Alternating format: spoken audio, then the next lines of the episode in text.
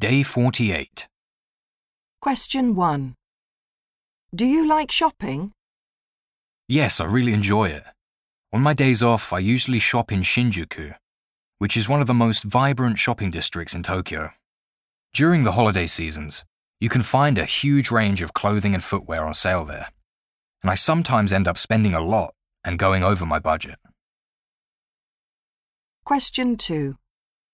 Describe an activity you want to try in the future. One activity I'm planning to do is to take an online course to obtain my certificate in marketing, because I am hoping to make a career change in future. Learning online suits my present circumstances because it allows me to juggle family, work, and studies effectively. As my wife and I both work full time, we share our childcare and household responsibilities, like collecting our child from preschool and taking out the garbage. So, distance courses make it possible to study alongside these commitments and maintain a healthy work life balance. Another benefit of online courses is the wealth of opportunities to interact with tutors and peers from all walks of life. The course I'm particularly interested in includes a variety of interactive activities, like live discussions, online tutorials, and collaborative projects, from which we can receive direct feedback and actively exchange views in a meaningful way.